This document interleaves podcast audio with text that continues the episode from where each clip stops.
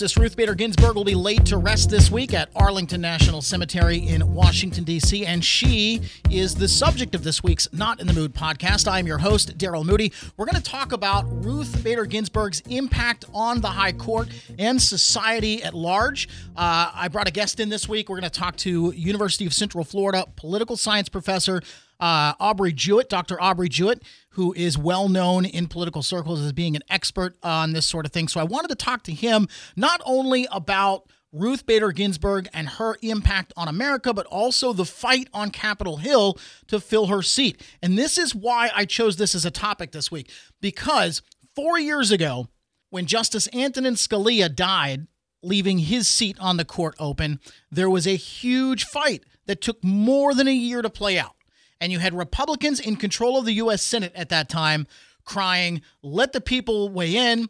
Let's get this election in 2016 over and let the president that is elected choose the next Supreme Court justice. In that case, you had an administration that was wrapping up uh, its eight years. You had the Obama administration kind of finishing out its second term in office. And basically, we were going to have a new president, whether it's a Republican or Democrat. So at the time, the Republicans held up the process and said the American people must have a say in who is appointed to be the next Supreme Court justice. So this legal battle played out over a course of 422 days. We went more than a year with an eight member U.S. Supreme Court. A big deal. A lot of important decisions could have been made in that year, but we all had to wait for someone to be elected to appoint a new justice. So here we are four years later, and we get the news of Justice Ruth Bader Ginsburg's passing. Shocked some people. More people weren't shocked by it. She's been battling with cancer.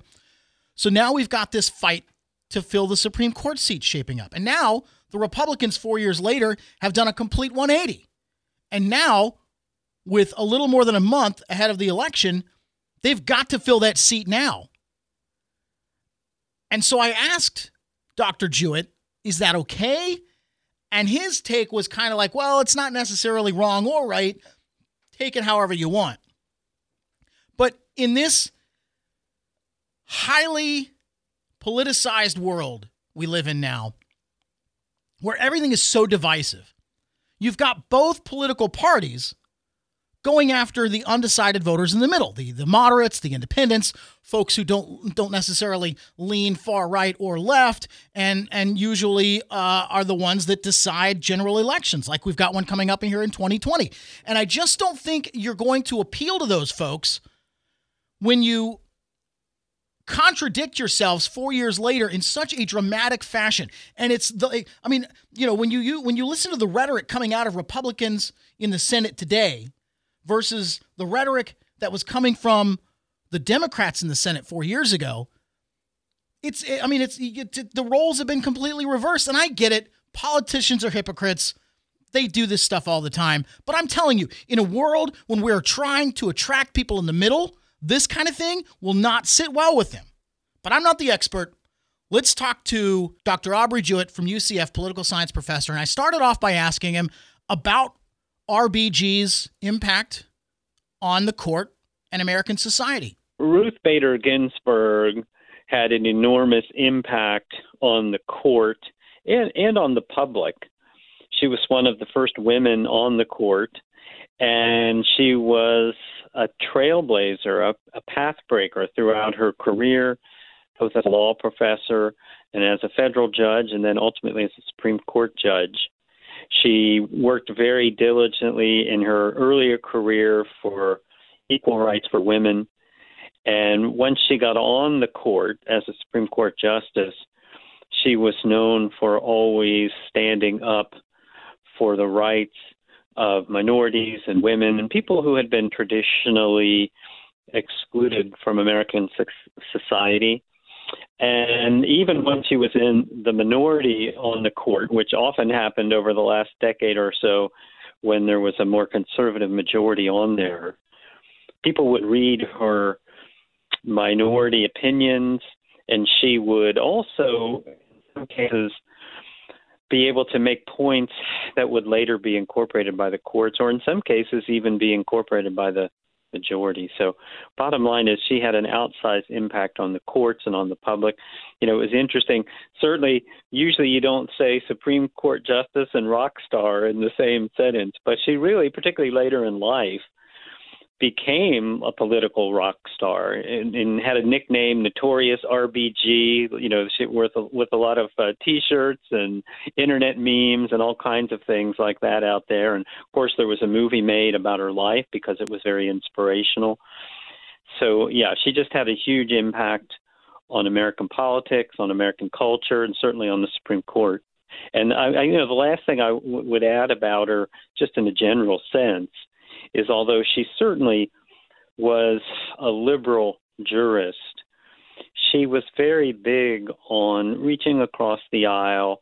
And as she always said, you know, if you're trying to get people to understand your point of view and agree with it, then you know you've got to try to convince them. So she would write really compelling arguments.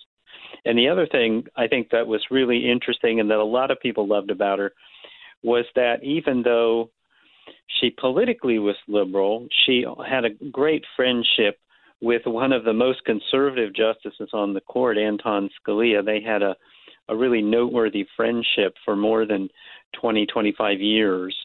And she basically, and he also, showed that you could politically be very far apart, but still be good friends. And actually, they said even even in the politics and on the on the cases, that they would, uh, even if they would disagree on the outcome of a case, they would both strengthen each other's writing and their logic because you know they would give criticism, but it wouldn't be just nasty criticism; it would be constructive criticism. So I think that you know those are a number of the reasons why people really, uh, really loved or liked uh, Ruth Bader Ginsburg. So let's talk about the impact, whether she wanted to or not, whether the impact her passing is going to have on the upcoming presidential election. Uh, you know, in 2016, you had the Republicans at the time who wanted the uh, current or the, the at that time administration to hold off on appointing a successor after Scalia died, and now we find ourselves in the same situation, and the Republicans have a different position. Talk to me about that. Well, I think it shows that in politics, particularly in Washington, D.C., you know, the party in power, whoever happens to have the political power, is going to try to do what they want and they'll come up with a justification for it. And I say that about conservative Republicans when they've been in charge, but also about liberal Democrats when they've been in charge. Both sides are known to bend the rules to their liking and then, you know, use the rationale, whatever seems to make sense. But the bottom line is if you can if you can do it and it's what you want to try to accomplish, then then you do it. So in the case of naming Supreme Court justices, when Mitch McConnell and the Republicans in the Senate had the opportunity to delay when Barack Obama was trying to name a judge, a justice to re- replace Anton Scalia, they said nope, they didn't want to do it because they wanted to wait until the presidential election, and that way that they could indirectly, of course, let the American public have a say in who got to be named to the court. Because if they wanted a, a more liberal jurist, they would elect a Democrat, Hillary Clinton, and if they wanted a more conservative jurist, they would elect Donald Trump, you know, the Republican. Well, of course, this time around, uh, we've even got less time before the election, but they're staying. Uh, McConnell has said that they will if Trump names a justice, which he almost certainly will, that the Senate will vote on it. And you know, he said now that he what he meant before when he said they shouldn't vote on it ahead of time was when you, you when the Senate was controlled by one party and and the presidency was controlled by another, you wouldn't vote on it. But when both are controlled by the same party, you know, it would be okay. So, you know, again, bottom line to me, it just the the people who are in power if under the rules they can accomplish what they want, then then that's what they do. And you know, and and one one level, there's nothing wrong with that. I might add, of course, that from the Democratic perspective, if the Republicans push a nominee through now, then they would feel like, hey, the rules allow us to increase the size of the Supreme Court so that we could then name some additional justices. This was tried back in the 1930s when Franklin Roosevelt was in office. They at the time it was called the court packing scheme, but I'm sure Democrats in this case would feel like it was completely justified because Republicans they feel have you know have engaged in shenanigans for the last two Supreme Court uh, nominees. So this would be perfectly legal under U.S. Constitution and law as well. So we'll we'll have to. It's going to be interesting, and it certainly has thrown the the presidential race into some turmoil. It was in enough turmoil as it was, but it's even it's even more now. Well, put your Wizards hat on for me and, and prognosticate how you think this is going to impact the race. Well, I, you know, of course, we don't know 100% exactly what's going to happen yet in terms of the Senate. And it seems almost certain that President Trump is going to name uh, his nominee very shortly. You know, he's had a, a long list of people he said that he would nominate if there was an opening. And so I'm sure it will not take them long to get that person nominated. So then it's really just a matter of what the Senate decides to do. Mitch McConnell has said that he would have, you know, he would, the Senate would vote on President Trump's nominee, but he didn't give a timeline yet. So would he vote on it before the election in November, or would he do it in that lame duck period after the election is over, but before all the new members are sworn in? So that's why it's a little hard to tell what exact impact it will have. For the Republicans, though, and Trump supporters, it may be a way to fire up the base even more to say, look at the stakes that are involved here. But see, you know, you can use that same argument though on the Democratic side. You know, supporters of Biden, particularly the more progressive wing of the party, that hasn't been as thrilled with Joe Biden, quite frankly. But maybe if they see the stark difference between potential Supreme Court justices, you know, one more conservative, one more liberal, they would turn out, you know, in large numbers uh, for Biden. And uh, again, it kind of depends on what the Senate does and when they when they do it. If the Senate votes before the election and approves a Supreme Court justice, one would imagine that Democrats would be really mobilized and really motivated, and particularly the, the progressive wing. For that reason, I think most likely uh, Senate Leader McConnell will probably say, "Yeah, we'll vote on this, but we're going to do it after the election happens, not before." So, well, and I was going to say, I saw on CBS Face the Nation on Sunday the average time I think they said that it takes to get a Supreme Court nominee confirmed in the Senate is about 70 days. And here we are, 40 some odd days out from the general election. Is there even enough time to get it done? Yeah, there is. You know, the average is 70, but certainly we have had some that have come in less. I might add, I read an interesting story just uh, just yesterday myself that pointed out that the nomination and confirmation of Ruth Bader Ginsburg occurred in less time than we have between the vacancy and the election. So it occurred in like 40 some days. So even her nomination and confirmation actually took place in a time frame that would be within between now and the election. So yeah, there is definitely time to do it, particularly since the president has said that well, particularly since President Trump has developed a list for quite some time, and so now it's just a matter of deciding which of those people on the list he's going to nominate the quicker the nomination is done, then the quicker the Senate can get to work on its uh, business of investigating and holding hearings and that sort of thing. Okay, now you can you can put your political science professor hat back on and answer this question for me. So, in the event that they don't get someone nominated and confirmed by the time the election is held, uh, and we know that if there's a tie and it's contested and we can't you we can't get the votes counted properly, it goes to the Supreme Court. In the event that that seat has not been filled and we have, you know, a 4-4 tie, if the if it comes to that and the Supreme Court is forced to, to decide the election, how does that play out? Well, yeah, that's that would be interesting, wouldn't it? Uh, boy, I, and, and I, not, and not entirely out of the realm of possibility. Right. Yeah. I mean, I, you know, I would have to, uh, yeah, I'd have to think a little bit more on that one. I, you know, I, that's that's a little deep, right, right off the top of my head. I don't know. Um, um, you know, it would depend on exactly what the case was. You know, like if it was a case well, let's just t- let's say have have a flashback to the year 2000.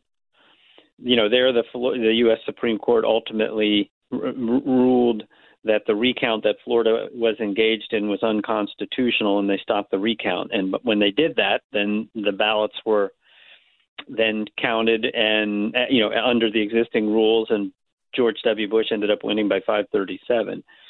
If they hadn't made that ruling, then presumably uh, a recount would have continued a little bit longer, and then you know we don't who knows who would have won. There's different scenarios. So, um, in your scenario, the court if the court was deadlocked four to four on a question before it, yeah, what happens? Well, again, it would depend on what what the legal question was. I mean, if it was a particular question about a recount, then if the Supreme Court deadlocked, then presumably, uh, if a federal court underneath had made a ruling first, then whatever ruling the initial federal court made would be in effect because the Supreme Court would not have overturned it. So in that scenario, you know, whatever the lower federal court had already decided would, you know, that's what would be in effect legally. Because if the the court deadlocked four to four. If the Supreme Court deadlocked, that would mean they didn't overturn the lower court's decision. Oh boy. Well, let's hope it doesn't come to that. right. Yeah, exactly so. there you go. And I, I was just going to say, you know, the other thing is if if um, somehow we ended up in an electoral college uh, tie because of all that, then the procedures under the Constitution are that it goes to a vote of the House of Representatives to decide who would be president. And each state gets one vote. And so the delegations, the congressional delegations of each state have to come together and they vote, and then the majority wins.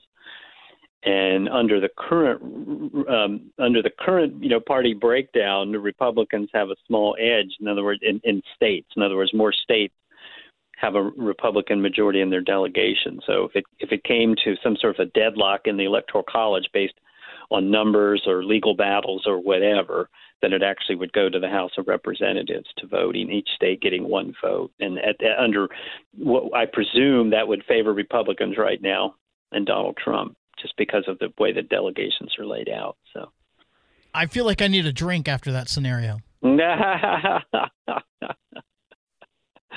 we'll see. Well, you know, even if something went to the, of course, you never know because John, uh, excuse me, the uh, the Chief Justice of the Supreme Court has been a real surprise in some votes lately, right? As we know, going back to the Obamacare vote, you know, upholding the constitutionality of it. But uh, John Roberts has, has been full of surprises. But with the passing of Ginsburg, one would think that there would be a five to three majority for you know the conservatives, but as you you know, as your question suggests, it's not out of the possibility that four four votes could happen, uh, especially with Roberts having thrown in with the with the more progressive wing of the of the court on some on some interesting occasions. So, and this is still 2020, and anything's possible. Well, there that is true as well, for sure. Yeah, absolutely. All right, kids, you heard it. Make sure your seat backs and tray tables are secured and in the upright position. Also, fasten your seatbelts because the ride to the November 3rd presidential election is about to get bumpy.